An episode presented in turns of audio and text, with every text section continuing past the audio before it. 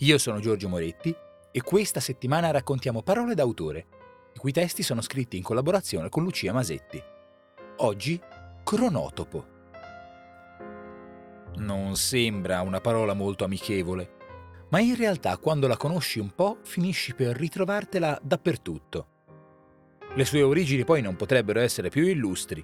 Nata dalla mente matematica di Hermann Minkowski nel 1908, fu introdotta dal filosofo Mikhail Mikhailovich Bakhtin nell'ambiente letterario, dove da allora felicemente risiede.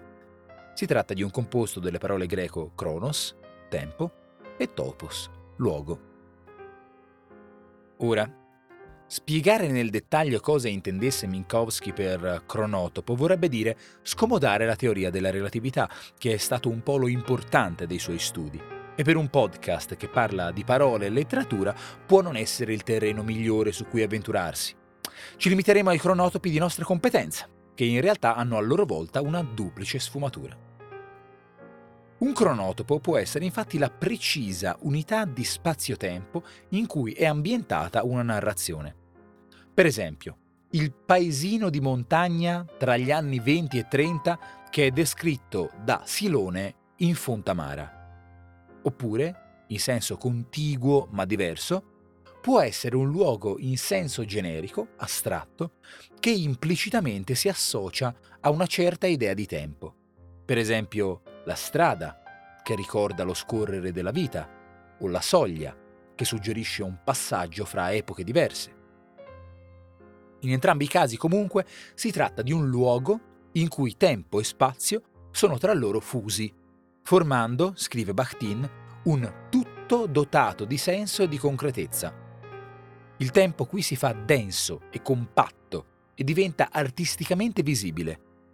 Lo spazio si intensifica e si immette nel movimento del tempo, dell'intreccio, della storia. Ciò significa essenzialmente due cose. Primo, i cronotopi non fanno tappezzeria. Sono parte integrante della caratterizzazione dei personaggi e degli sviluppi di trama, tanto che entrambi cambierebbero se spostati altrove. Secondo, un luogo diventa un cronotopo quando ha un valore simbolico.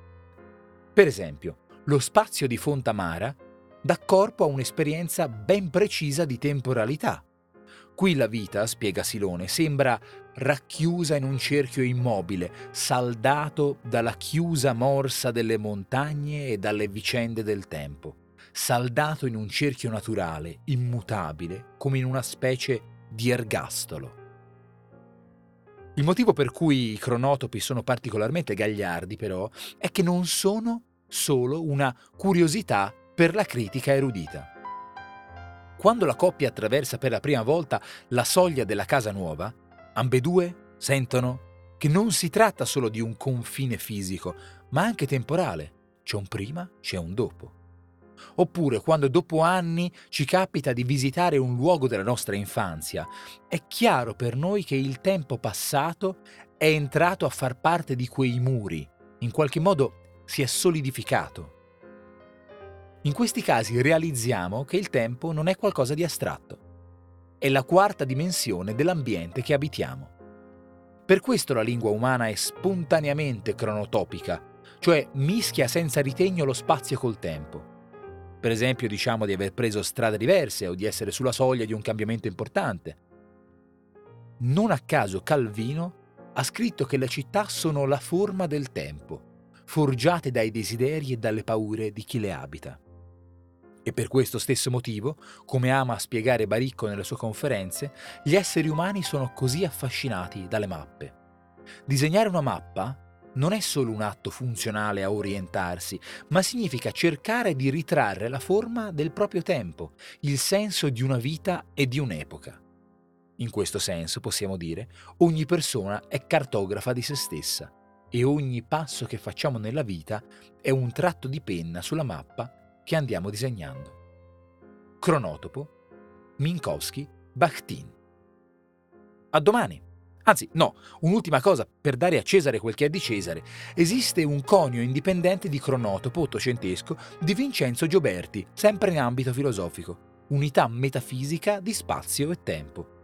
Dopotutto, l'idea di unire gli elementi greci Cronos, tempo e topos luogo non è così peregrina.